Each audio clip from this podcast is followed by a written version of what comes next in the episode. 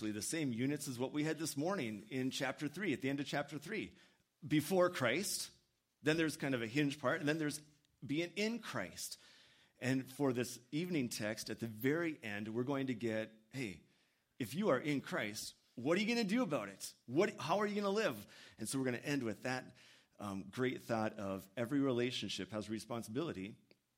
What will you do with that responsibility of being in Christ? So Paul just seems to repeat himself over and over and over again, doesn't he? He's just driving home the point over and over and over. And he uses different illustrations, and it's very exciting. I do think, as the more I've studied Galatians in the past six months, I really think this is Paul's approach typically in all of the synagogues. When he went into the synagogue and he spoke about the coming of the Messiah and the law, he, I think he, that's what got him kicked out of all these synagogues, talking about the Mosaic law like that. And even in Acts 21, we see the response of the Jerusalem apostles as he comes back, and, and they're like, Hey, Paul, everybody's telling us that you're telling people to forsake the law of Moses. Well, I think the book of Galatians is what he had been teaching over and over and over again, but we get it here in written form by the Holy Spirit.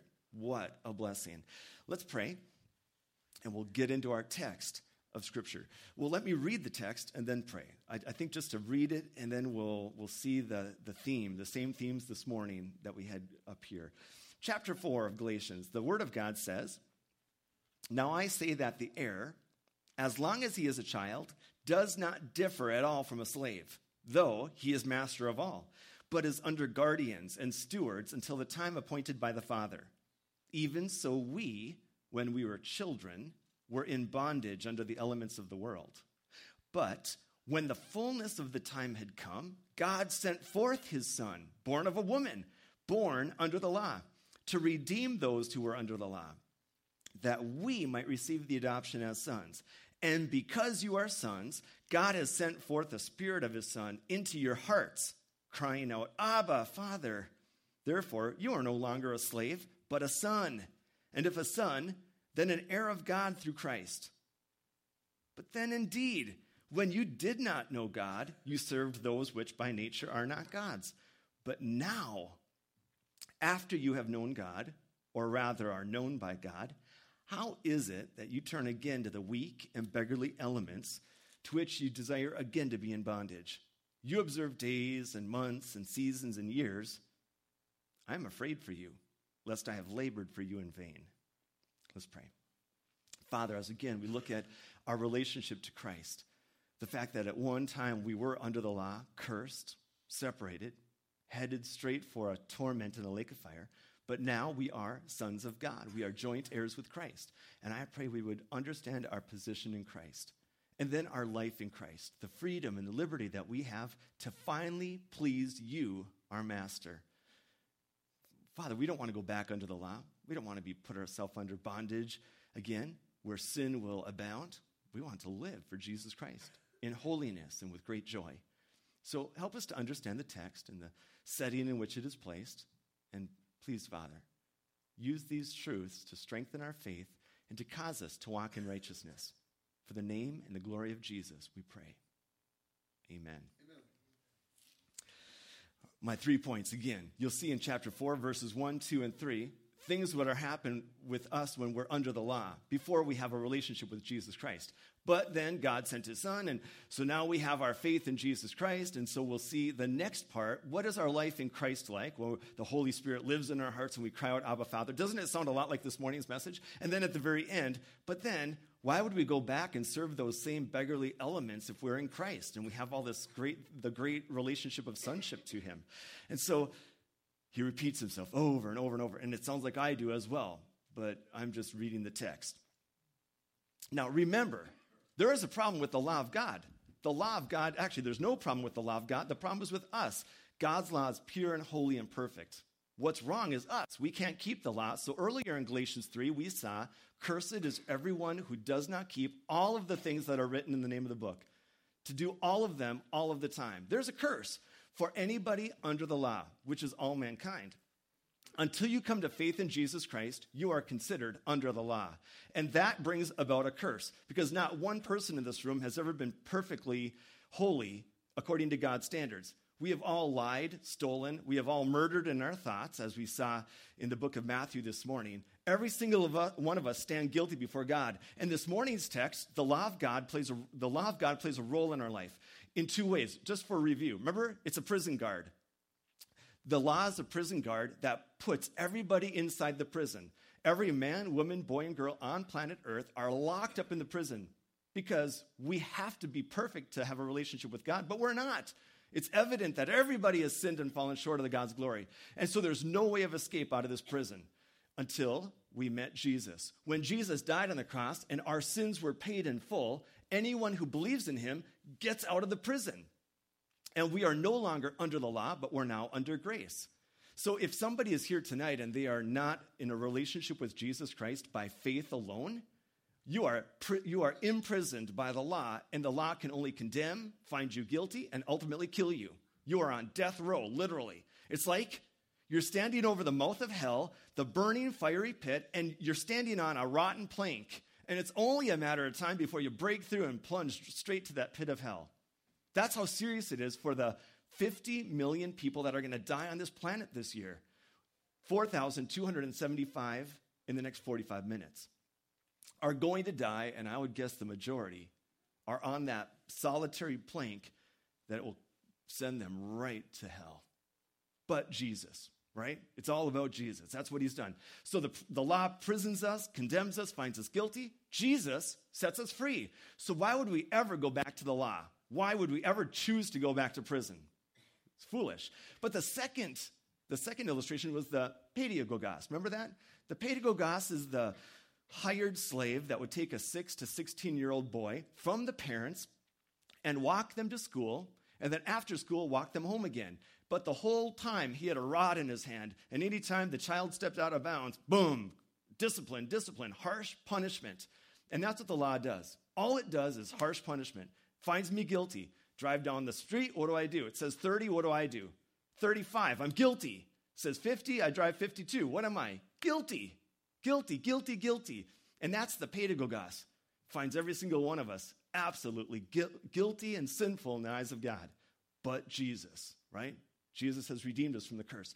So now, using the same thought that we're just covering there with the pedagogos and the young child in the house, Paul says this in verse 1 of chapter 4. Now I say that the heir, as long as he is a child, does not differ at all from a slave, though he is master of all so let me set for you the thought of the culture. Because to understand this, we have to get out of modern America 2016 and put ourselves back into the biblical days. The Jewish people had a clear definition as to when a boy became a man. It was crystal clear. What was it? 12th birthday. The first Sabbath after the boy's 12th birthday, the dad would take his son and bring him down to the synagogue, and there they would have he would become bar mitzvah. He wouldn't have a bar mitzvah, although we do have those now. Bar mitzvah, bar means son, mitzvah means commandment. Did you know that? Means bar mitzvah, the Jewish celebration for a boy who turns 12, they still have it today. It means son of the commandment. It was at that time in the Jewish culture, as it is today, that the boy, until he was 12, was always under the father's rule. The father kept over him do this, don't do this, do this, don't do this. But at 12 years old, and then on that first Sabbath, he became a son of the commandment. He was out from under his father, and he was responsible for following the law. He was responsible for pleasing God and doing those things which were acceptable to God. Literally, he became a man at that time. Now, the Greeks had something totally different. The Greeks had something that was at 18. So when a Greek boy turned 18 is when he became a man, not at age 12, but at 18. And there was a special ceremony. You got to like this one. When the boy turned 18, the mom and dad would take the old robe off of youth and give him another robe, a robe of an adult. And then they would cut off his long hair. Yeah, he must have grown some long hair in those teen years. They cut off his long hair and they offered it. they did. There you go. It's the day.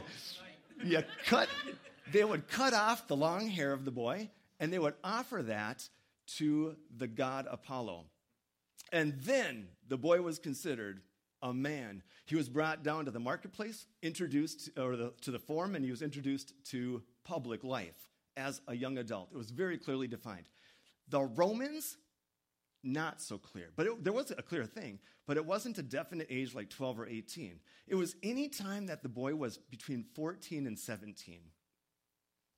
And what they would do is during those ages of 14 to 17, the father chose the time, depending on his son. The father would choose his time. And uh, let me just read this to you. There was a time that took place. The father may have had discretion in setting this time. Um, for boys and girls, they would take their favorite toys. Maybe the girls would have their dolls, the boys would have their toys. They'd bring those childish things down and they would burn them and offer them to the gods. And they would literally say, I am done with childish things. I'm now becoming an adult. Kind of makes you think of 1 Corinthians 13. Remember when Paul said, I'm putting away childish things. Now I'm, I'm, I'm a man now. He says that at the end of, I think that's what he was talking about. There comes a time when we get out of immaturity and we become a grown adult. There's a time to stop being children in your faith and grow up. Get real with Jesus. Stop playing games. You're not playing toys. This is real. This is reality. Life and death things are in our culture and in our relationship with Jesus Christ. Well, so this, this um, boy would be given toga virilis. He would be given a, a, a clothing or a cloak of virility, saying that now, finally, he is a man. But again, the Father is the one that chose that time. I think this is what Paul is thinking of in chapter 4. Here's how he says it now I say that the heir, so the heir is the son of the master, as long as he is a child, does not differ at all from a slave, though he is master of all. So you have an infant boy. He's going to be your heir. He's going to own everything. He'll own the house, the property, all the possessions. But as long as he is an infant, as long as he is a child and he has not reached maturity or adulthood, even though he is the son and he owns everything by right, he doesn't own it by fact. He is no better off than a slave, right? The son is still acting like a slave because he has no rights, he has no privileges of full sonship. He's in those childish age when he's playing with the toys. So, Paul says, people who are under the law are like that. If you're under the law, if you've placed yourself under the law rather than under grace, you are like a child. You don't have all the rights and privileges of full adulthood. You are simply under the curse of the law, playing with toys, even though you are the master of all things. Verse 2 goes on to state further about this little child who is not of full grown age yet. He's under guardians and stewards. Two more words to be like a male discipline person, somebody involved as a steward, somebody who watches over the children to make sure that they stay in line. Just simply discipline. Discipline, correction, restraint. Okay? And the law is like that. The law for the immature, for those who have not placed their faith in Jesus Christ, binds them, controls them, and we know sin abounds in that, in that, uh, in that environment. So this child is under guardians and stewards. He is no different than a slave. Here it is until the time appointed by the Father. At which point, he takes off his old, filthy rags of, of righteousness and he's given the robe of adulthood. Doesn't it remind you of our relationship with Christ? We take off our rags of self righteousness, all of our religion and our rituals and all of our good works. They don't help us, they don't benefit us, they don't bring us into favor with God. We take those off and we receive robes of righteousness by the Master himself, by Jesus.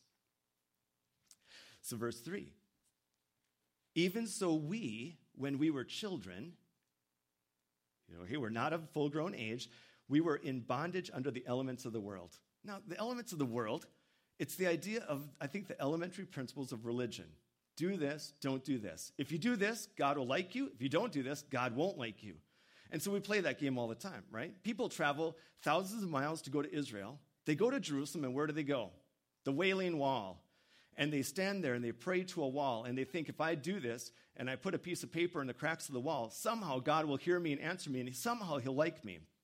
That's elements of the world. That is, if I do this, God will like me. If I go and I kiss the stone where his body laid after the, after the cross, by the way, I could take you to that church of the Holy Sepulchre, and it is gross, full of germs, because one person after another with long lines of people. You wait for a long time in line to get to the stone where they think that his body laid after the cross, and then they get down and they kiss it somehow to find favor with God. This is, the, this is the, what people are enslaved to. They are in bondage to it. All of this religion.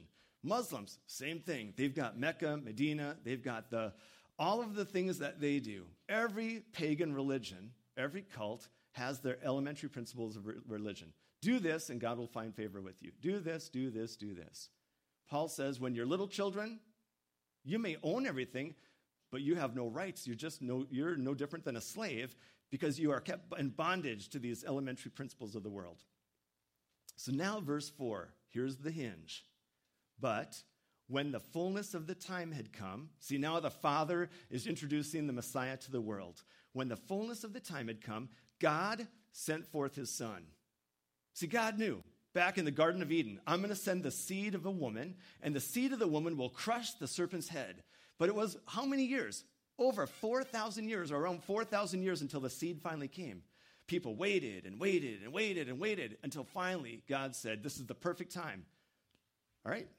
Rome, after 100 years of civil war, finally had peace under Caesar Augustus, peace in the whole Roman Empire. They built a roadway system. Listen, I have been all across that region. I've been on the Via Egnatia. The Roman roads are better than our roads in Minnesota. Seriously.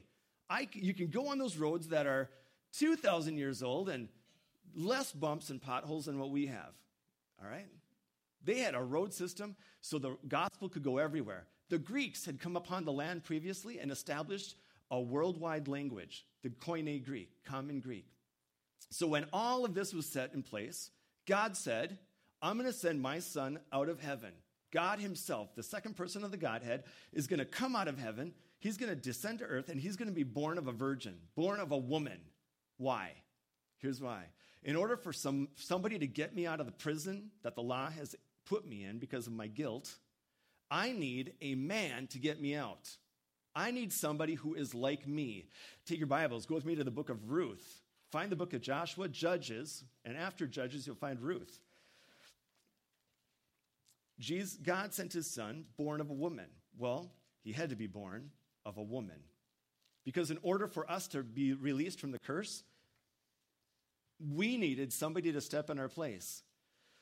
So in the Old Testament, there's a principle of a goel. You remember what a goel is? Goel is a Hebrew word, it means kinsman redeemer. If somebody was in debt, their nearest relative could get them out of debt. They had to be a near relative, the closest relative. They had to be willing to pay the debt, and they had to have the ability to pay the debt. If they weren't a near kinsman and they weren't willing or they weren't able, you could never get redeemed. You could never get out of debt. We were in debt to God, imprisoned by the law. We needed a near kinsman to come to rescue us. He had to be willing and had to be able to pay. Take a look at Ruth 4, verse 1. Now Boaz went up to the gate and he sat down there, and behold, the close relative of whom Boaz had spoken. Notice that phrase, close relative. So Boaz's close relative comes. Boaz said, Come aside, friend, sit down here. So he came alongside and sat down. He took ten men of the elders of the city and said, Sit down here. So they sat down. Then he said to the close relative, again, key phrase, Naomi, who has come back from the country of Moab, sold the piece of land which belonged to our brother Elimelech. And I thought to inform you, saying, Buy it back in the presence of the inhabitants and the elders of my people. If you will redeem it, redeem it. Boaz says, But if you will not redeem it, then tell me that I may know, for there is no one but you to redeem it, and I am next after you. So the closest relative to Naomi has a choice to redeem it or not. And if that person doesn't want to, the very next one in line, by way of relative relation, is Boaz. So Boaz has a meeting and says, if you want to redeem it, go ahead. If not, I'm next. I'm next in line. So does that tell you um, he's a near kinsman? Absolutely. Now, jump down and uh, look at verse 8. Therefore, Ruth 4 8, therefore the close relative said to Boaz, Buy it for yourself. He opted out. He now wants Boaz to buy it. So Boaz is now the closest relative to redeem. Is he willing? Look at this. He took off his sandal. In the culture, meaning I'm going to make an agreement with you. Taking off your sandal was a sign that we're going to make an agreement together. And so not only is Boaz the near kinsman, but he is willing. He's willing to redeem. And then verse 9 Boaz said to the elders and all the people, You are witnesses this day that I have bought all that was Elimelech's. Did he have the ability to pay? You bet he did. Boaz is the near kinsman redeemer. By the way, do you know where Boaz lived and where his fields were? In Bethlehem. And do you know where else was in Bethlehem? Migdal, Eder, all in the same area. So Boaz is a great, great, great, great, great, uh, is the grandfather of Jesse and David. So he's all in that same line of Christ. Oh, it's, incre- it's an incredible story. Absolutely incredible. Boaz is a Goel, he's a kinsman redeemer. He was able to purchase because he was willing, able, and he was the closest relative. We're locked up in prison, shut up by the law, condemned to die, found guilty, going to hell for all eternity. We needed a near kinsman, a close relative. So God, in his own time, Galatians 4 says, sent forth his son, born of a woman. Had to be fully man in order to pay for my sin. He had to be fully God. God sent him out of heaven because only an infinite God could pay my debt, which is an infinite debt, right? So an infinite God became full man, and he was willing to pay my sin, and he was able to. He had the price. His perfect blood. I'll show you that. Go back to Galatians 4. Let me show you that he had the ability to pay for our sin. This is a huge part about the ministry of the Lord Jesus. Galatians chapter 4. Every phrase is incredible. But when the fullness of the time had come, the Roman Empire was at peace, the Greek language there, the, the road system, everything um, was established and said. God sent forth his son, born of a woman, that's our near kinsman redeemer, born under the law. Jesus was born under the law. But was he cursed because of that? The answer is no. When we're under the law, we're cursed because we sin. In Jesus, there is no sin, no curse on Jesus, even though he is under the law. So he can live perfectly under the law, and then when he dies, he dies in our place. The perfect one for the imperfect, the just for the unjust. So he's our closest relative. He's willing to die for us, and he has the ability to. He was born under the law, and here's why he came. Verse 5 to redeem those, to buy us back, to redeem those who were under the law, that we might receive the adoption as sons. Now, the adoption was, even though I was a child of the master, in the sense of this illustration, it's not until you become a full grown adult, it's not until you put away the childish things and you become a full grown adult that you have any of the rights and privileges of sonship. So, anybody who's not saved, they're under the curse of the law. The moment you get saved, you immediately have all the rights and privileges of sonship, just like we, I talked about this morning. So, this is why Jesus came to purchase us, to buy us back who are under the law. He got us out of the curse that we might become his children. Verse 6 And because you are sons, God has sent forth the Spirit of his Son into your hearts, crying out, Abba, Father. There's one thing you could never do in the Old Testament you could never have the intimacy like we do with the Holy Spirit living in us. They were fearful. The high priest got to go into the presence of God how many times a year? One day a year. Nobody else could. The entire nation had to go their whole lifetime without entering his presence. The high priest entered once, one day a year, on behalf of the whole nation. I don't think he was going in there going, Hey, Abba Father, I think he was absolutely terrified. Is this sacrifice pure? Is it holy? Is it right? Us, the sacrifice is done. Jesus died. We go into his presence all the time, all day, 24 hours a day, seven days a week. We have access to the Father. We don't understand that privilege. But that's what God has done in making us his sons. So if you're a child of God, this is what this is the life we have. We have access to the Father. We have the Holy Spirit dwelling in us. And verse 7 Therefore, here's the final part of this you are no longer a slave, but a son.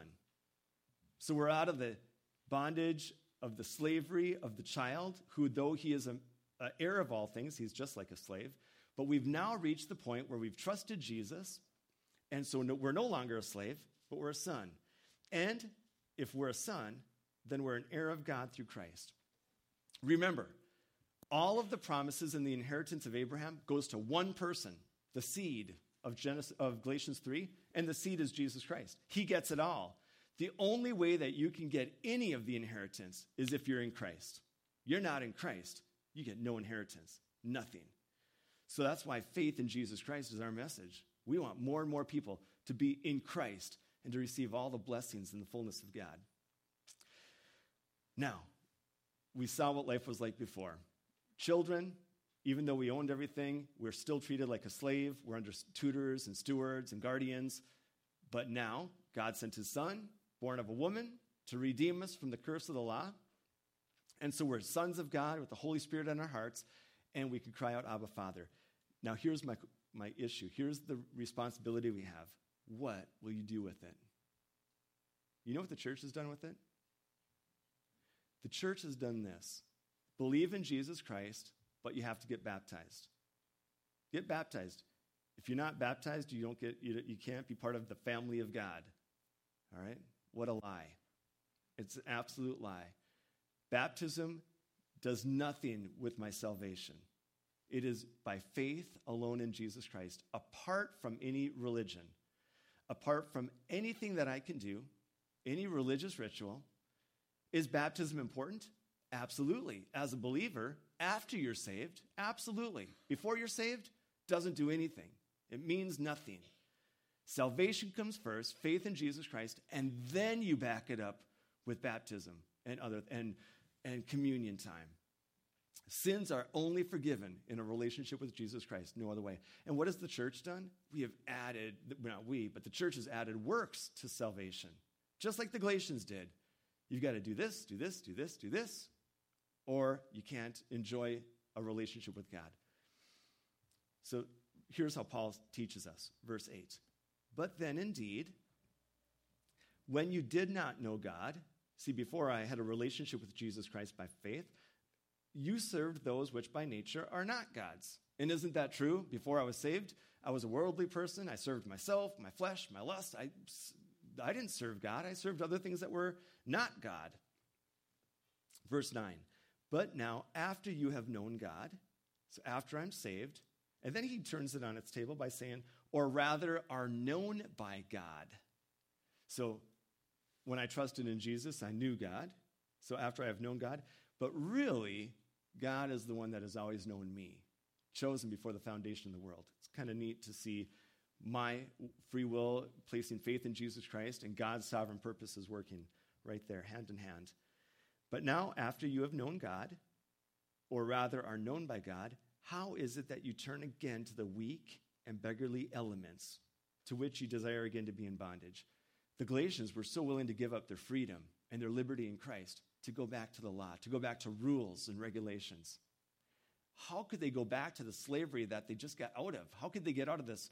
How, why would they go back to the prison and the pedagogos? And why would they go back to all of these things that enslaved them? How did it, how did it enslave them? Verse 10 You observe days and months and seasons and years. They felt if I kept these feasts and everything, just like God said, I will find favor with him. Now, listen, God did establish certain things in the Old Testament as patterns to look forward to Jesus coming. But when Jesus came, those things were done away with. No more sacrifices needed to be offered. But what the Jewish people did, they, they, they took a law of God and then they put 10 laws around it so they don't break any one of those 10. They won't break God's one. Well, then they thought, I don't want to break these 10 around it, so I'm going to make more laws around it so I don't break the 10, so I won't break the one. Pretty soon they have hundreds of laws that they become in bondage to days and months and seasons and fast days and two fast days a week and three fast days a week and on and on. And they put themselves under this bondage when, by trusting in Jesus, they could be out from all of it. So, verse 11 Paul's afraid. Paul's afraid for them, lest he has labored for you in vain. He says, Listen, I'm concerned that if you walk away from grace through faith, through grace, uh, grace through faith alone, you walk away from that, you're in bondage to sin, you're going to live like wicked sinners, and nobody in your community, community is going to get the gospel. No one will get the truth. Paul says, I fear that I've labored in vain, and I'm going to have to start all over in South Galatia. All right, so do we, we don't have a problem adding baptism or communion or anything to our salvation here, right? We don't add things to our gospel message here. But it is possible that we can begin to live a life like this. So let me explain as we close this last, and I've used this illustration a few times, and I'll keep using it throughout the book. My dad is here tonight. And I played Little League, right, Dad? Played Little League for Fred Olson's Mortuary. What a team to sponsor. What a place to sponsor you. I'd go on the field, Fred Olson's Mortuary. Ah, look at that team. We, we played like we were sponsored. Dead. I was always right field, and man, if I wasn't sleeping out there, I was trying to catch a butterfly or something. But imagine this in those Little League days, days of mine. If I questioned my dad's love, if I wasn't sure, if I thought, you know what, I need to earn my dad's love. He doesn't love me, so I'm going to earn his love. And when I get to bat, I am going to I'm going to have to hit a home run because if I don't hit a home run, my dad will not be pleased with me. And so I'm concerned about I'm going to do a lot of works to make my dad happy. Now, um, in doing that, let's say that I don't I don't accomplish it because I can't. I can't hit a home run if I feel like my dad doesn't love me, then I feel he's going to come over and I'm going to be guilty, shamed. He's going to embarrass me. He's going to yell at me. He'll punish me. And I will seek to try harder next time. I'll run harder. I'll try to throw faster. I'll try to hit better. And I try, try, try. It's all my effort because I'm trying to gain his love and gain his favor. And it never works because when I don't run as fast and I don't throw as good and I don't hit as far, then I, I feel like my dad doesn't love me, and all I'm going to get is punishment and chastening and yelling and all of that. And I don't want that. So I'm going to try harder and harder and harder and harder. I can never gain his love that way, right? But listen, if you if you question if God loves you, if you don't understand grace, then you're going to try, you know, in order for me to please God, I need to pray more. I need to witness more. If I don't witness more, um, then I'm going to feel guilty and shamed and and then I've got to read my Bible more. If I'm not reading it two hours a day instead of an hour and a half, then if I do read it two hours a day, God's really going to love me. And then if I, you know, that's the whole wrong mentality, isn't it? But picture this I know my dad loves me without a doubt. Whether I'm good or bad, he's, I'm his son and he loves me unconditionally. And so I get up to bat and I'm not worried about my dad's love at all. You know what I want to do? Just because I love my dad so much, I want to honor him. I'm going to swing as hard as I can and I want to hit a home run not to gain my Father's love, but to show him, I love you and I want you to be so proud. I want you to be honored. And, and you know what? If I don't hit a home run, here's what I would expect I would expect my dad to come over to me and say, Hey, son, you didn't get a home run this time, but hold your bat this way. And then lean into it a little bit. You know what? I'll help you. And next time, you're going to hit a home run. And if I don't hit a home run the next time, what's he going to do? He's going to come alongside and help me and assist me, and he'll correct me and discipline me but it's good discipline, it's formative, it's helpful. And I didn't have to earn his love. I'm living for him out of grace and devotion. Now, that's a whole different way of living, isn't it? We serve Jesus this week out of love and devo- devotion for what he has done. He already loves me infinitely. He can't love me any more than he already does.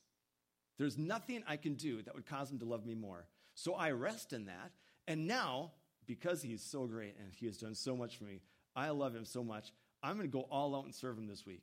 I'm going to read my Bible, not to say it's a legalistic thing that'll somehow he'll be more happy with me if I read longer, but I'm going to read to find out more about him. This week, I'm going to take verses. I'm going to try to figure out what is this all about and where is Jesus in this and what does he want me to do? And I want to please him. This is all that matters to me is I want Jesus to be happy with me this week. I want him to, oh, I mean, not happy, that's just legal, but I'm, I want him to be delighted in my sacrifice of praise. That type of thing. It's the whole mentality of it. We do the things we do because we live in grace. We, live, we do it because we love Jesus. All right? So there's a big difference in the way we think. So we're not worried about adding baptism to our gospel message, but I am concerned that we could fall into living in a legalistic sense. All right? So just remember, God loves you infinitely. There's nothing you can do to earn his love. He loves because that's who he is, it's his grace. Father, thank you for this text that, again, just reminds us of what life was like before we were saved. We were in bondage, we were considered just slaves, even though, even though sons were masters of all things. Infant childish sons, they didn't they just had the same position as a slave.